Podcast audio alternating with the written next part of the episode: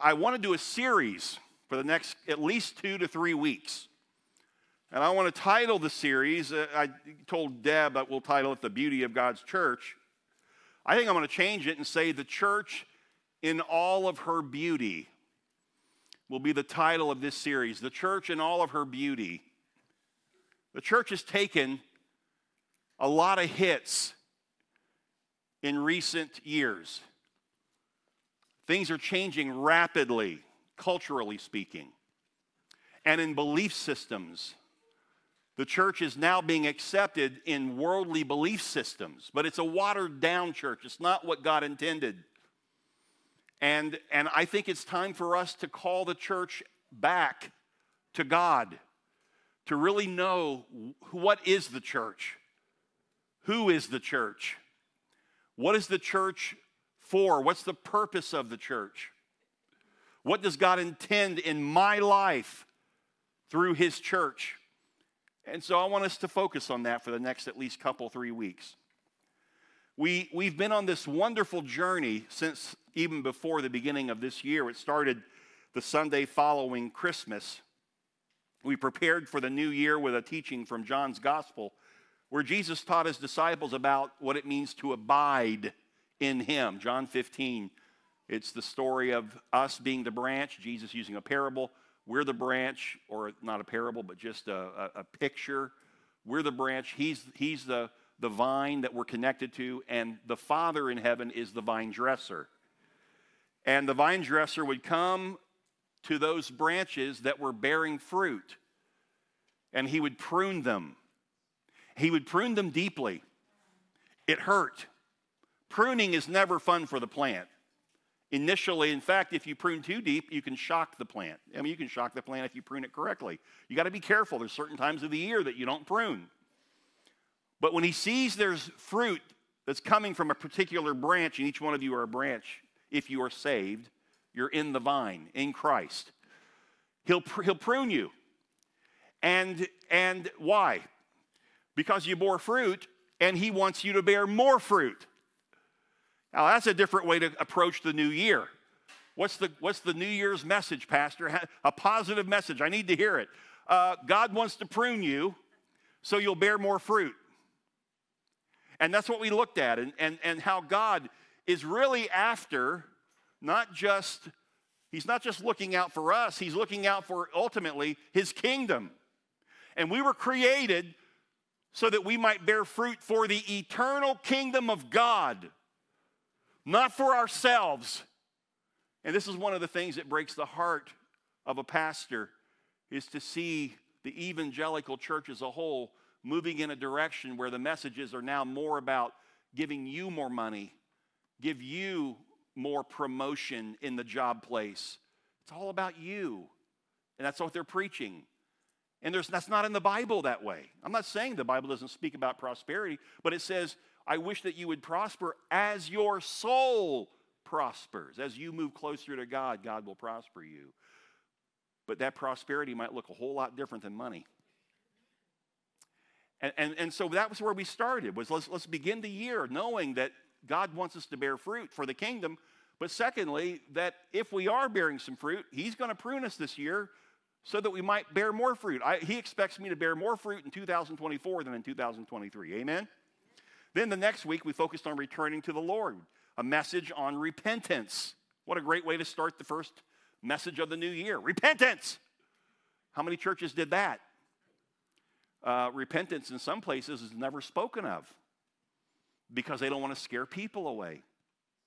They're protecting pagans from truth. That's not church.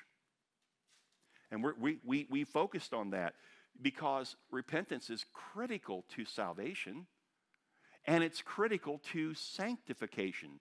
Once you're saved as a believer, God still wants you to recognize where you've drifted from Him, where you're out of sync with Him, and repent. Confess it as sin, repent of it. Get right with God. This is the right time of the year to start that. Amen? Repent. It's not too late. That's why we're doing a series, that you might get back in alignment with the Lord. Nextly, uh, last week at our missions weekend, we heard from two of our global missionaries and their wives as they gave us insight into what is happening both in northern India and also uh, specifically in Jerusalem and Gaza. They were just there. Tom and Joanne Doyle have been there since the insurrection uh, or the, the rising of people, uh, Palestinians coming into Israel and the, the atrocities that were committed. And they said there's some we can't even speak of, they're so bad. And, but they took us with slides and showed us the, the houses in Gaza where for weeks after uh, terrorists were still hiding deep into, into the. They said that in Gaza, there is a literal city under the city. The media is not telling us that. The media is not giving us the whole picture. But we had missionaries who were on the ground there. They are telling us some things that we need to know that we might be able to pray. Listen, for Palestinians and Jews. They're both coming to Christ.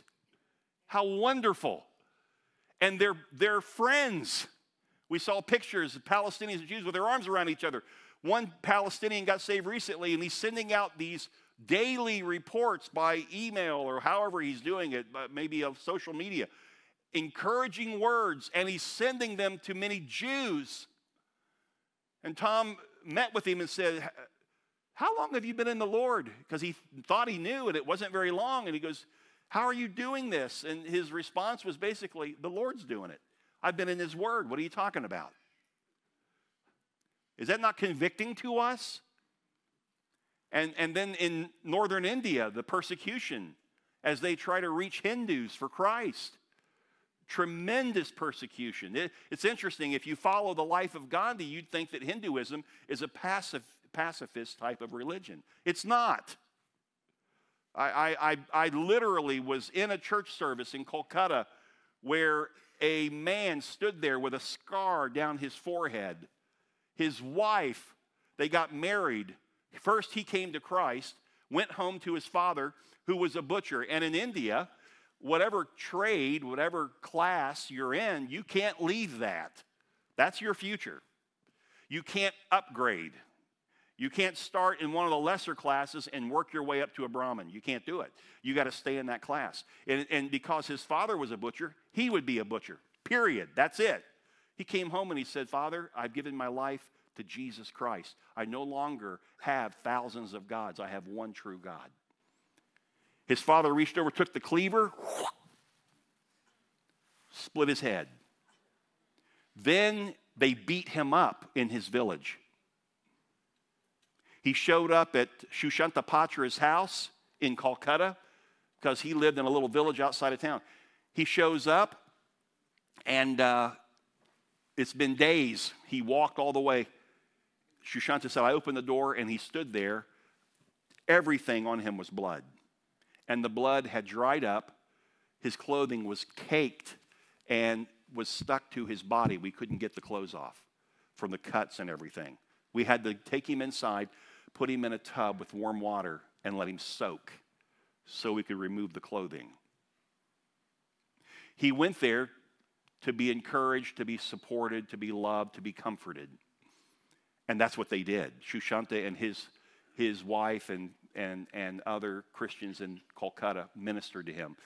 And then about a week later, Shushanta had a conversation with him and said, Okay, Sanjoy, now here's what's going to happen.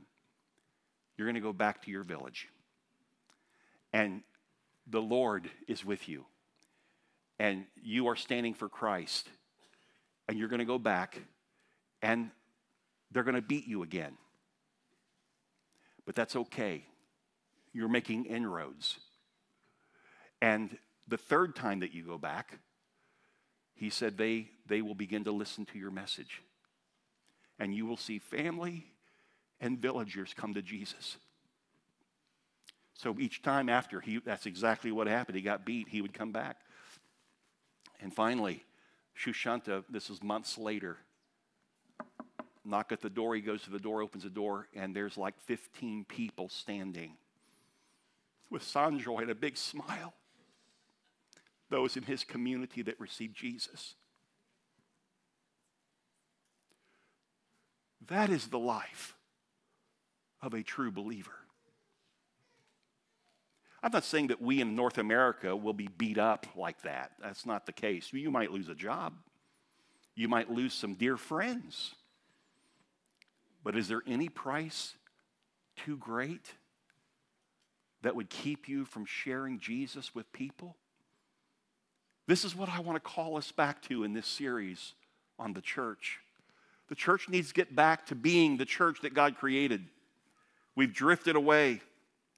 We also had some wonderful ministries, local outreach ministries that were here last week with their displays, and we support those ministries. You ought to be thankful that you're in a church that supports tremendous global missions and organizations that are solid, that are on their feet are on the ground sharing the gospel. The stories coming are incredible. And then we have local outreach ministries that we support. When you, when you drop something in the box, if it's a tithe, let's say, we, we give out every year a tenth that goes out to global missions and outreach. Every year. And so you're participating in that. But we want to do more than that. This next year, we've already talked with Josh and, and uh, Isaac Shaw of New Delhi Institute. And Josh is willing to come back with his wife, and they're willing to uh, help us uh, to build teams of people that can go to, go to uh, the mission field in India, where we can go and serve for a week or, or week, 10 days and serve, which is exciting. Because once our people start experiencing what New Delhi Institute that we support is experiencing, all of a sudden the game changes for us. Now it gets into the culture of Vero Bible Fellowship. Now we become more outward focused as a church and we love people the way God loves people. Amen? That bothers you?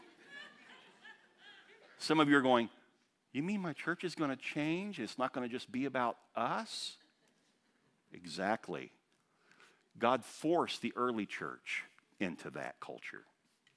They were all happy in Jerusalem on the day of Pentecost. And then persecution kicked up. And God spread them all over the known earth. That was his will. That is the purpose of the church, is to go into all the places, the nook and crannies of this globe, and be part of God's work. Amen?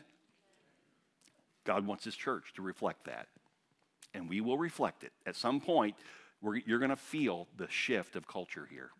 Not that we ever give up on caring for one another, loving one another. That's deep in our DNA and it must continue.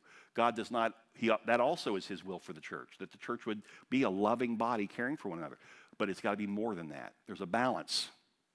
How many of you, when you were little, you were on a, on a, on a seesaw, the teeter totter? What did you call it? All right in the church, when a church starts, when I take this off, you are in serious trouble. in the early church, when they started the church, oh, I've really messed up. Hang on. What are you doing, Greg? There we go. Hello. Hello. Come on out of there. Demon out. Okay. Now, where is that thing? Forgive me. We are just like the early church. When they first started, the first focus was inward. They were given to the apostles' teaching, breaking bread, fellowship, and prayer. Let's care for one another. When we started Vero Bible, many people came out of a very difficult situation. There was a lot of woundedness. And so the emphasis was on caring and, and so here's what the teeter totter looked like at, at Vero Bible Fellowship when we started heavy on care, nothing up here on outreach. And, and to this day, it's like this, somewhere in here. You know what God wants for Vero Bible? Both are vitally important. Can I get an amen? amen? That's where we're going. So let's talk about the church. What is the church? Take your Bible out, if you will, and uh, just be ready to follow along. You probably want to go to Acts chapter 1, but I'm not going to start there. I'm going to start before that. Uh, when we look at the church, Scripture is very clear that the church isn't a thing and it's not a place. Church is people.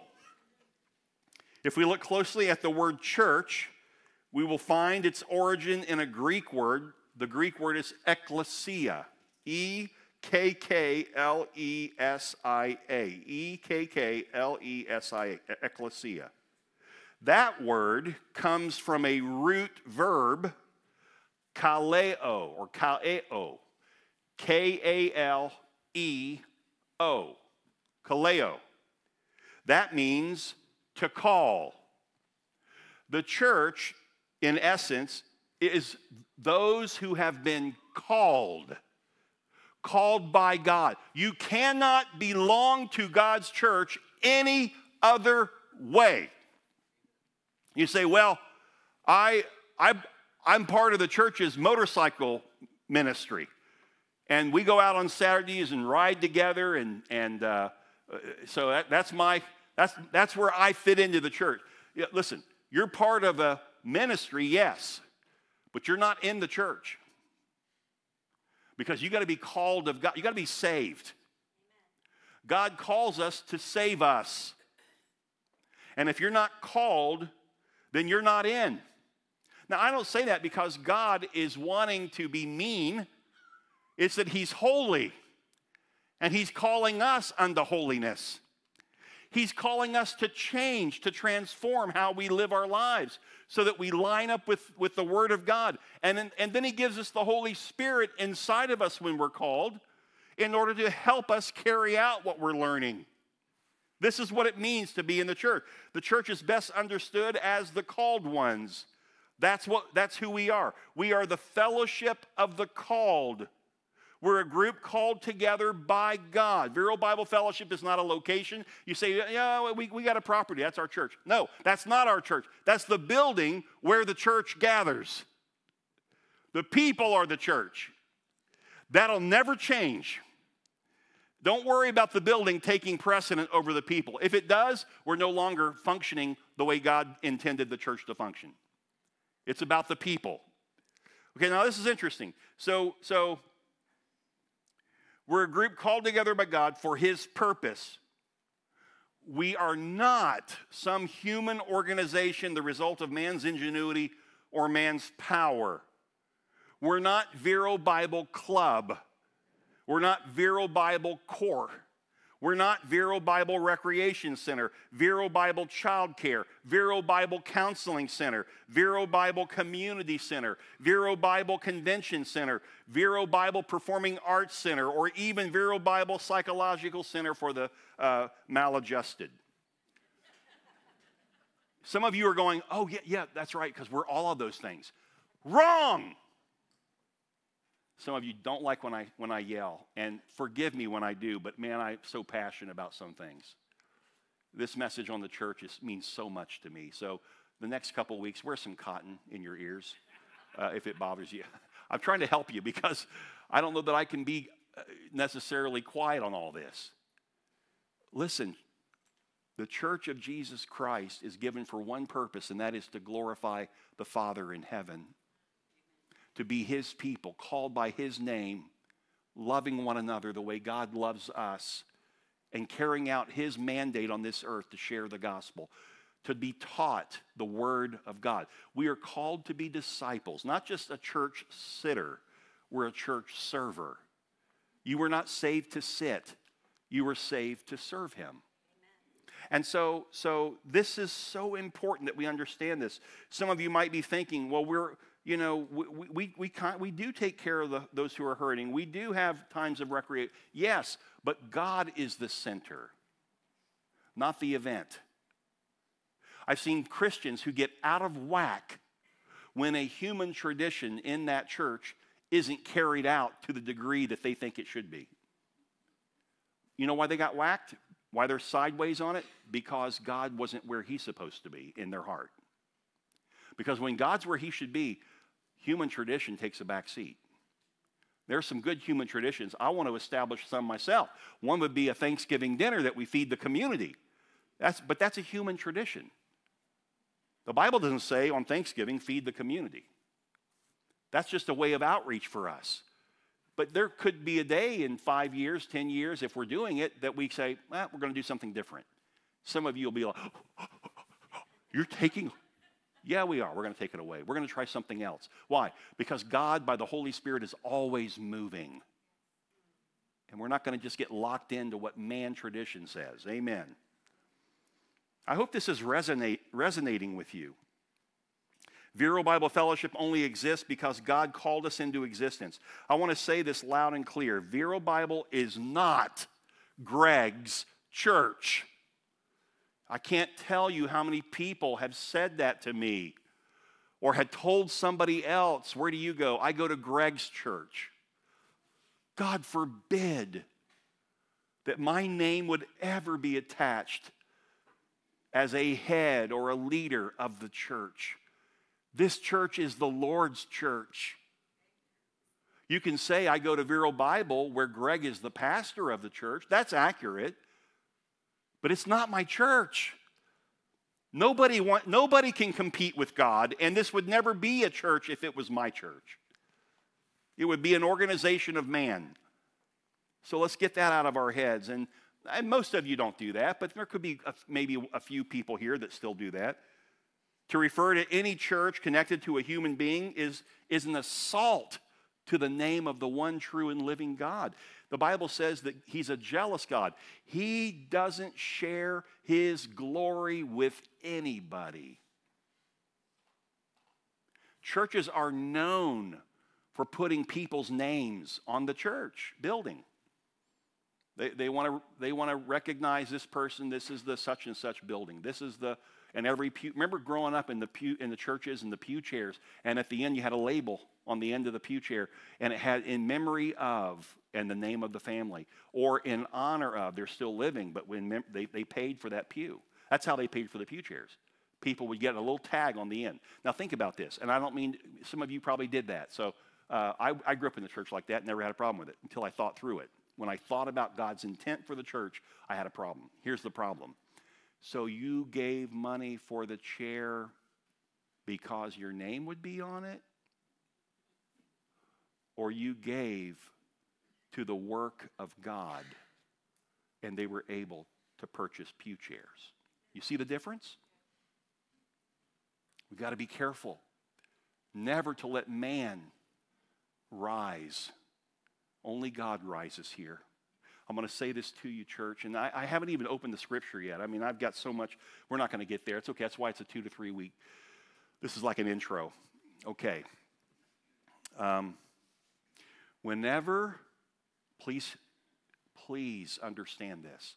Whenever something good happens in the life of Vero Bible Fellowship, God gets all the glory not some.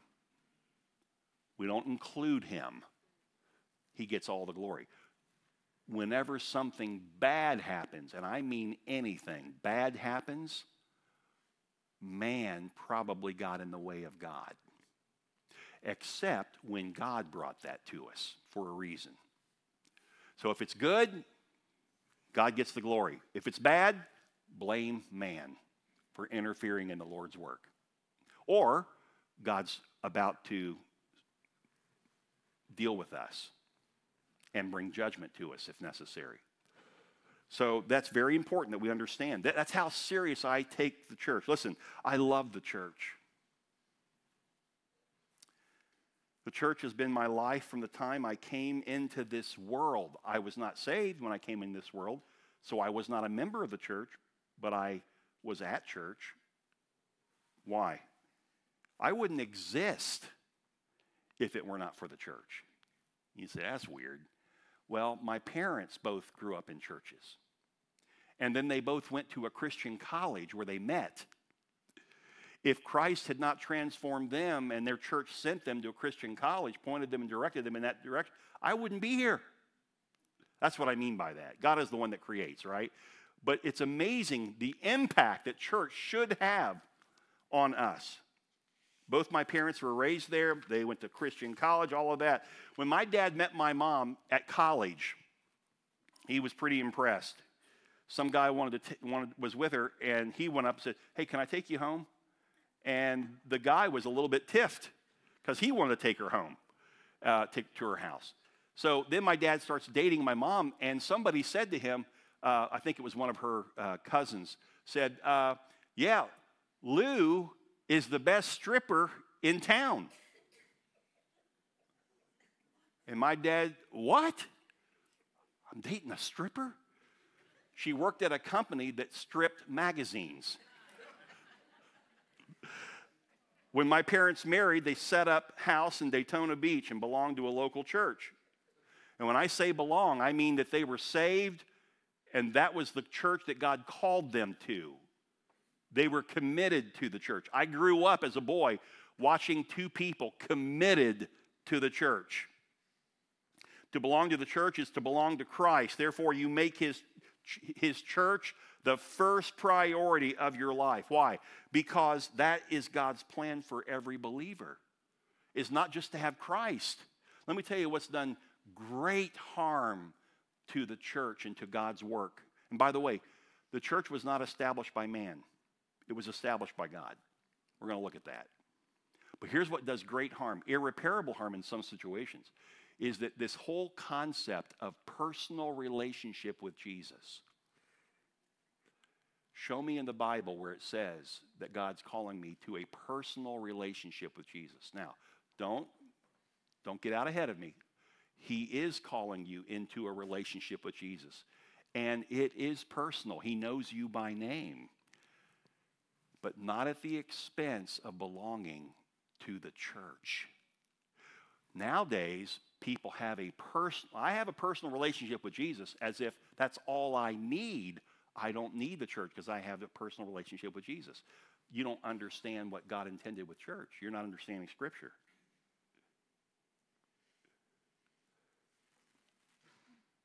I grew up inside a fellowship of believers. I was saved and baptized in that fellowship. I learned about God in that fellowship. Later in my early 20s, I received a call of God to pastor one of his local churches.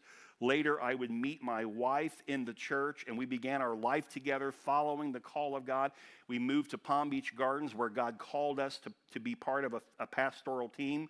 Church is where we raised our four children, it's where we they, where they received their understanding of Scripture and who God is and what God expects of us. That's where they were able to be baptized, saved and baptized. They grow up, they meet Christian spouses. Now, all four of our kids are in churches, and three of them are here, and one of them is out in Chicago in a church. And, and their children are now being taught the importance of church. This is my life everything good that has happened in my life, I can look back and I can say part of it is obviously all of it's God, but part of it is specifically directed at the church. The good that has come to me through the church. There's nothing I would rather be than a pastor of one of his churches. That's why it's important that I give God the first fruits of my life, not because I'm a pastor, because I'm a member of his church. I give him the first fruits of my spiritual gifts. I give him the first fruits of my resources. I give God the first, first of everything. I have committed my life belonging, serving, and protecting God's church. There's nothing I would rather do than shepherd a flock of God. I hope to do that my whole life. I don't have any desire to retire. I don't want to sit on a golf course somewhere and count the dandelions in the backyard. I don't take joy in spending half or more than half of a day swinging a golf club. I love fellowship on the golf course, so if you want to go play golf, I'd love to get with you. And when I'll swing the club a little bit, but that's not what I'm about. I love the church and moving the church's causes forward. Why? Because this church belongs to God and God has a plan for his church. So let me take you through a couple scriptures here. How are we doing on time? I don't have a clue. That's dangerous for a preacher not to know what time it is. Okay. Man, I got a lot of time. Okay. Let me wet the whistle here.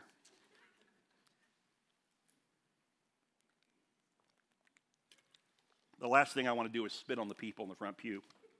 Tosh is new to the church. I'd never want to do that to her. Okay. So let's look at some scripture. my hope is that you will return to God's church. If you're here visiting and you've not been part of a church, I pray that God would speak to your heart by the Holy Spirit. If you're here and you do come to church, I pray that God would strengthen and shore up that commitment of relationship to His church.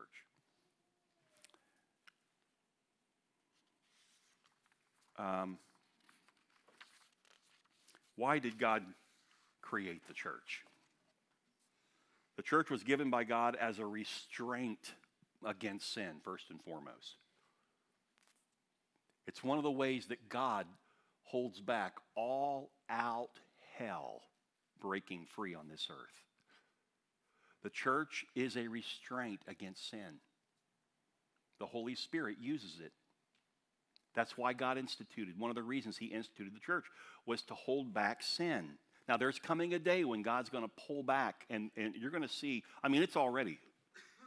Seems like all hell's breaking loose in this world, but there's still a church. And the church still has a role. Up to the time when Jesus returns, the church will be here and have a role carried out by the Father through us.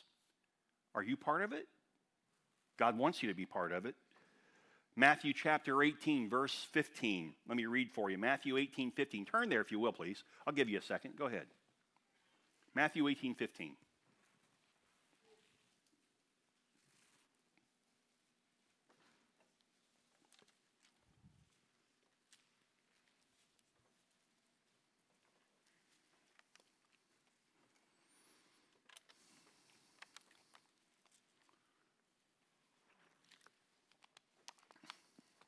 It says, if your brother, this is Jesus speaking, by the way, teaching, teaching disciples. He says, if your brother sins against you, go and tell him his fault between you and him alone. If he listens to you, you have gained your brother. Sin is always working on us. The temptation to sin is great. And every day that we live, we are tempted. And oftentimes we fail the test and we fall into sin. Maybe it's a thought, maybe it's a judgment that we give, a condemnation towards somebody. Those are sins. When you condemn someone, condemning means there's no hope for them. Um, as long as there's a God, there's hope. You have no right to condemn anybody. And so here he's saying, in your relationship with one another, listen, look, look what he said. He said, listen to you. You have ga- gained your who?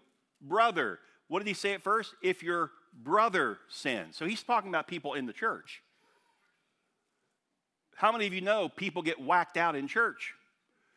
I feel sorry for people who did not have the upbringing I had to grow up in the church and understand. And many of you did not. You've come to the church later in your life. And thank God for you because you bring a freshness. You have a reality of what it's like out there that I didn't have. I was always in the church. But some of you are saying, yeah, because you don't obviously know what I went through when I was in the church. It was not a good experience like you're talking about. Uh, you're saying that I didn't have bad experiences in the church? I'm sorry, that's not true. Oh, I had some bad experiences too. I had many times where man got in the way of God's work, and it hurt, and it hurt deeply. But that's, I'm not going to blame God for that. That's man. And here he says, in the church, you're going you're going to have issues with each other. There's going to be some sins that are committed against each other. And so he says, here's how you handle it. You go to the person. Why? Because God wants you to work it out. That's your brother. How many of you, okay, we all have a, you know, a cousin Eddie that we just would rather not spend much time with. And then when they show up, you know, okay, how long is he going to, is he going to be here? And we endure cousin Eddie. We all have those. Um, but guess what? You don't disown Eddie, he's still in the family. In the church, it's even more powerful than that.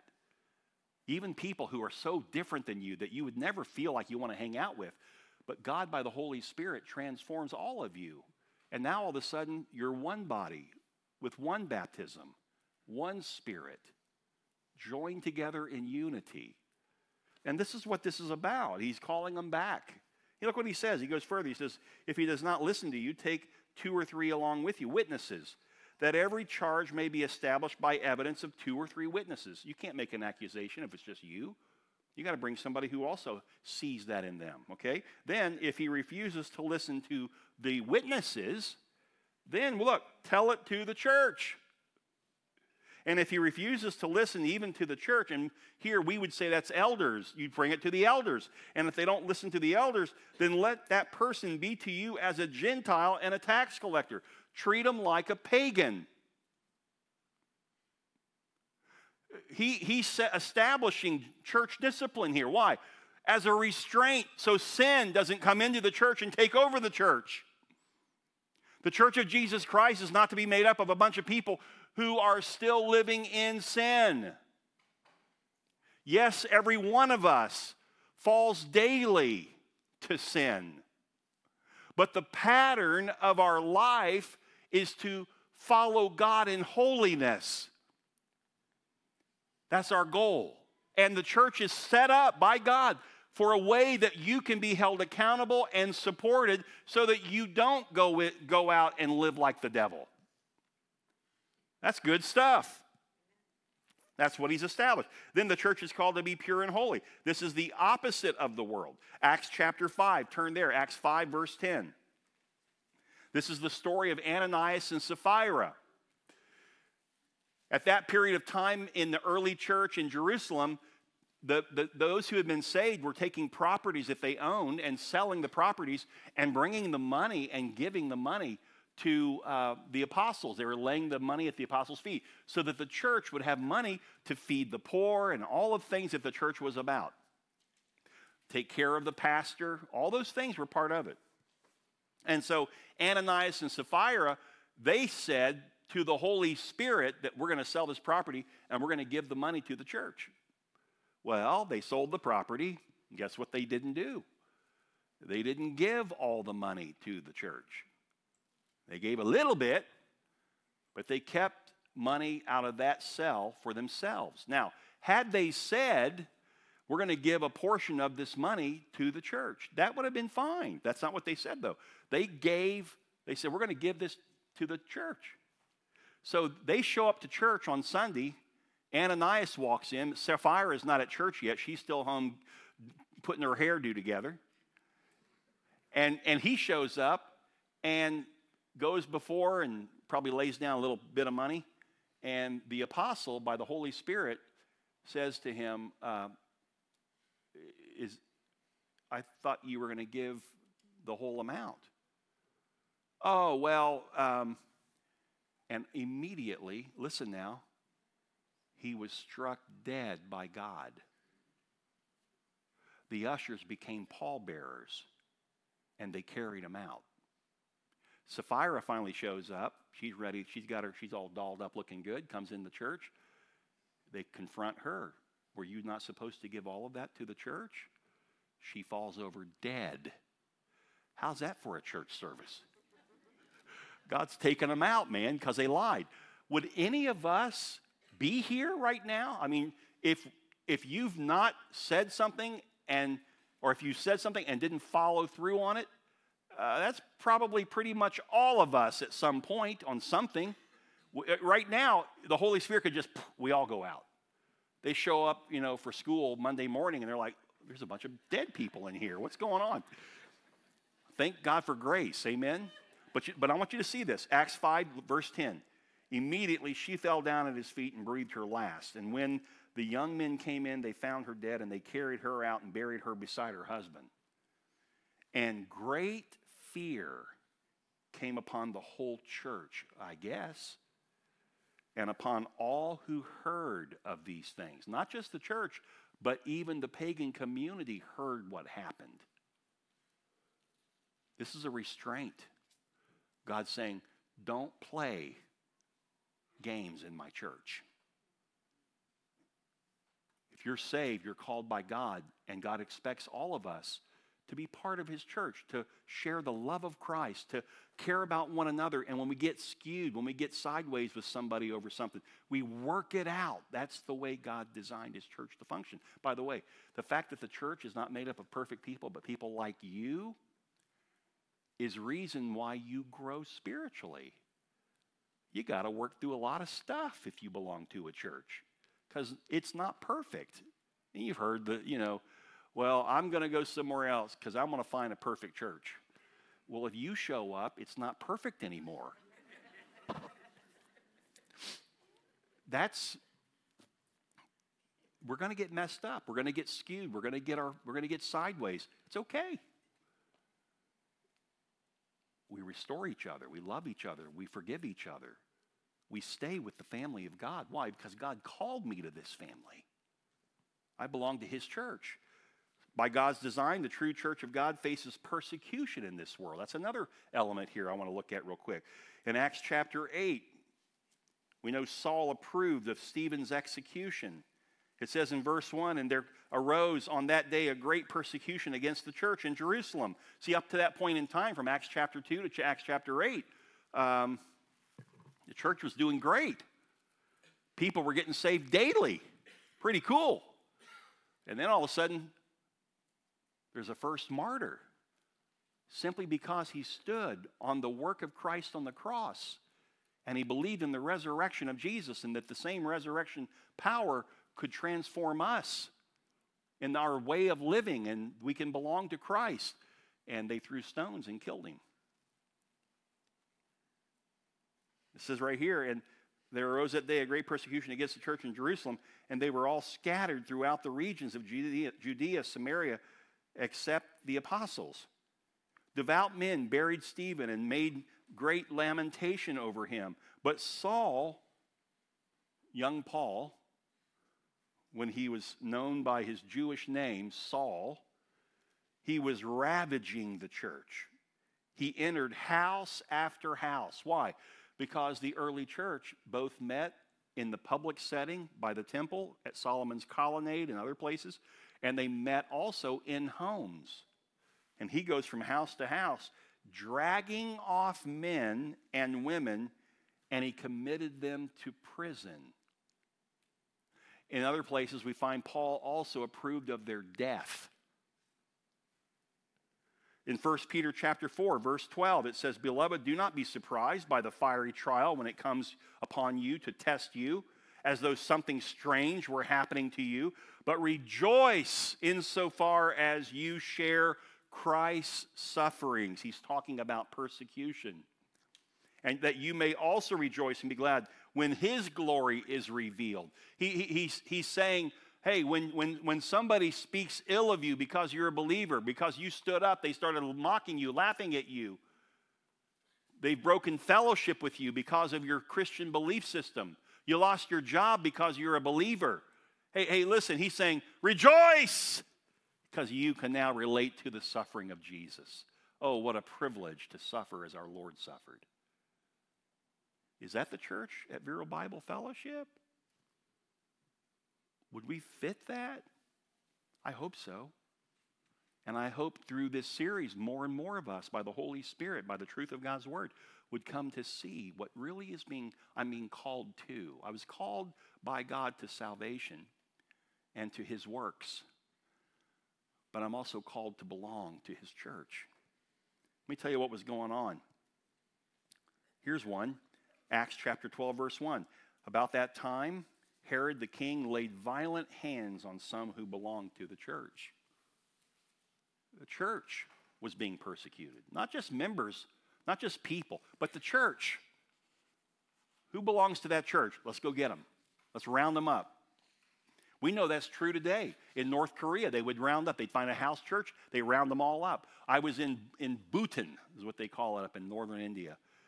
Went into Bhutan and, and at night we snuck in and went straight to a little uh, house, a little uh, straw hut, and went straight in.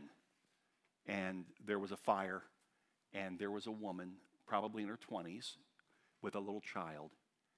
And we came in, and she had head covering on, and she spoke in her language, and it was interpreted. She said, We must pray. And we gathered, circled up, little group, five, six guys, and she led us in prayer. We prayed together in Bhutan. And then we had to leave immediately, get out and get across the border. She lived right on the border, but she was in Bhutan. Because in Bhutan, it's 100% Buddhist. And if you are a follower of Jesus Christ, you disappear. I didn't say that you're killed. Maybe, I don't know. But you're hauled off somewhere. But you're not part of the community of that nation. You're not accepted as a believer.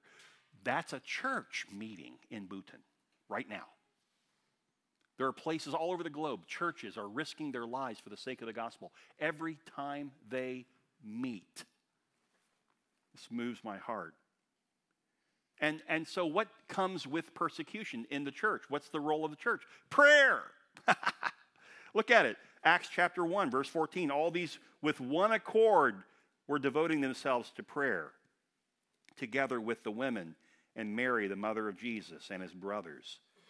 The whole group was 120 that gathered in the upper room, and they were praying for 10 days, waiting for the Holy Spirit to come. They didn't know how long it would take, so they didn't know the end time of the prayer. They just kept meeting every day and praying. And finally, the Holy Spirit shows up on the day of Pentecost. And Jesus said that would happen, Acts 1 8, but you'll receive power when the Holy Spirit comes upon you, and you'll be my witnesses in Jerusalem, Judea, Samaria, and the ends of the earth. Acts chapter 12, verse 5. So Peter was kept in prison. Why? Because he was sharing the gospel. He was, uh, God was using him mightily, and it was stirring up the Jewish council. They were upset. They had him thrown in prison. And it says, So Peter was kept in prison, but earnest prayer, earnest prayer for him was being made to God by the church. Wonder what that looked like. What did earnest prayer of a church look like as Peter was in prison? I think God wants us to pray earnestly for our missionaries that are putting their lives at risk for the gospel. I think God wants us to pray for each other that as we say to the fellowship, I, I want to be a witness every day. I, I don't know what the cost will be, but I'm not going to back off. I'm going to be loving. I'm going to be kind. I'm not going to be obnoxious, belligerent, but I'll be loving and kind. But I am going to stand for truth. You need earnest prayer for that because you will be attacked. You will come under persecution. Friends, this is what the church is about. This is what our children should grow up in this church and see. They should see adults, moms and dads, and, and members of this fellowship risking their lives for the sake of the gospel. That's what I want my grandchildren in this church to see. I want them to see the, church, the real church.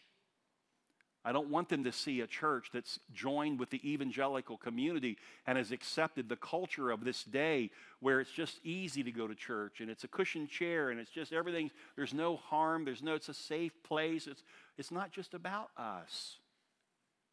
The church was created for the glory of God and for His end result on the earth. And God has called us to be that, to do that. And it will cost us something to do it. To follow Christ it will cost you. It's free to be saved. I mean, God does the work, right, through Christ on the cross. But, but to be a Christian, it'll cost you.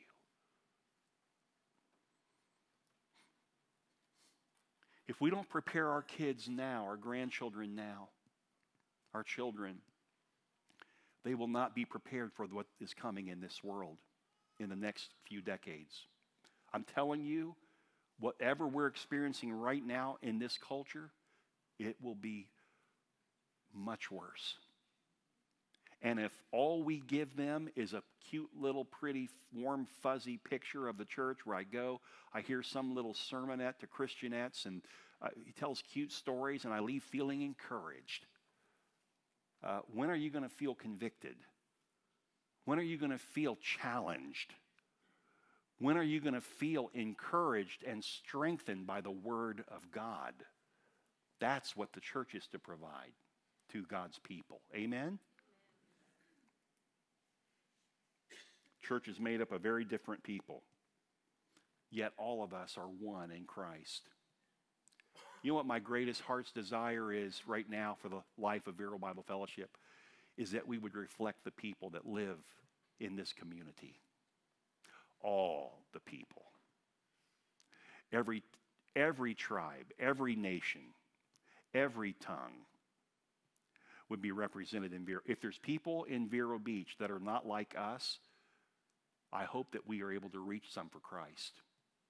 I hope that we are a warm and loving place that will receive people regardless of color, nationality, cultural background. I don't care, socioeconomic, whatever. I, I hope that we would be a church that would love everybody. And that when we go out each day and share Christ, we don't pick and choose who to share with. One of the memories I have as I say that, I just didn't think about it until just now. When I was pastoring in Palm Beach Gardens, every, every Thursday, the garbage truck would come by on the Holly Drive there and pick up the cans, dump them, and keep moving. And these guys, but I noticed these guys, when the truck would stop, there were three of them, two on the back, one inside. They would stop. They, the, the driver would jump out, run back to the back. These three guys would huddle up right there in front of the church and pray a prayer. And then they get back in and take off. And the whole thing t- took maybe a minute and a half, two minutes, because they had a route to run. They were working, but they would stop and pray. I thought, my goodness, that is awesome. So I was there Thursday waiting, waiting, waiting. They finally showed up. The guy jumps out. I go running down. Can I join you? Yes. We prayed together. You know what my prayer was when I got back? Father, those are the guys I want in my church. They're real. They take being a Christian seriously. Yet sometimes the church shuns people that are not like them. And I close with this, but in Ephesians 4 6, there is one body, one spirit, just as you were called to the one hope that belongs to your call one Lord, one faith, one baptism, one God and Father of all, who is over all and through all and in all. Did God leave anybody out? So, why are we leaving people out? Why are we being so selective in who we speak with? Acts chapter 13, verse 1. Now there were in the church at Antioch prophets and teachers Barnabas and Sim, uh, Barnabas, Simeon, who was called Niger, Lucius of Cyrene, Manaen, a lifelong friend of Herod the Tetrarch, and Saul. These were the leaders of the church in Antioch. Interestingly, the Holy Spirit, as they were worshiping God and praying, the Holy Spirit said, Set apart for me Barnabas and Saul for the work to which I have called them. What work was that? To be missionaries. Missionaries come out of the church. Missionary organizations should not function on their own. They are directly connected to the church. And in this case, the missionaries came out of the church in Antioch. He said, I want you guys to set these guys apart and send them. So now let's look at who the, these men were that were leading the church in Antioch. Antioch, by the way, was in Syria. That's up north above Jerusalem, okay? North, northwest of Jerusalem. Barnabas was a member of the priestly tribe of Levi. Simeon, who was called Niger, likely a black man. He was certainly dark skinned. Lucius of Cyrene, he was likely a Jew who settled in Cyrene from Libya. He might have been a man of color. After Stephen was martyred, some Jews went to Syria and the gospel was shared and the church was established. That's why, that's why these men came to Antioch. And then Manaen, he was raised, raised with Herod. Two completely outcomes. One took the head of John the Baptist. The other, raised in the same home, shares the gospel with the world, sends out missionaries. This is the beauty of the church. This is what the gospel of Jesus Christ can do. That we don't see color, we don't see difference in people. We love everybody the same. Everybody. I was telling Keith Happy this morning, I don't know what's going on with my eyes, but I just got this prescription maybe six months ago and I could see far and I could read up close. Now, I'm a little blurred when I read up close, and, and I can't see any of you. You're blurred. When I take my glasses off, I can see every one of you. So I don't know what the Lord's doing. but I got to get with the program because I don't like looking out and not being able to recognize it. If you came today and I and you looked right at me and gave me a smile and I looked right at you and didn't even see you, you thought that is one cruel pastor. No, I just don't see you. And you know what? I wish all of us were like that. That we didn't see and measure people, that we would just see people called by God, one body, one baptism, one spirit, all unified for the cause of Christ. Amen? Father, I want to thank you for this morning, and I want to thank you for this time. We're going to enter into a time as we step outside where we baptize people into the body of Christ, a public demonstration that they have received the call of God. They have surrendered to Christ. And now they are making a public profession of their faith in Christ.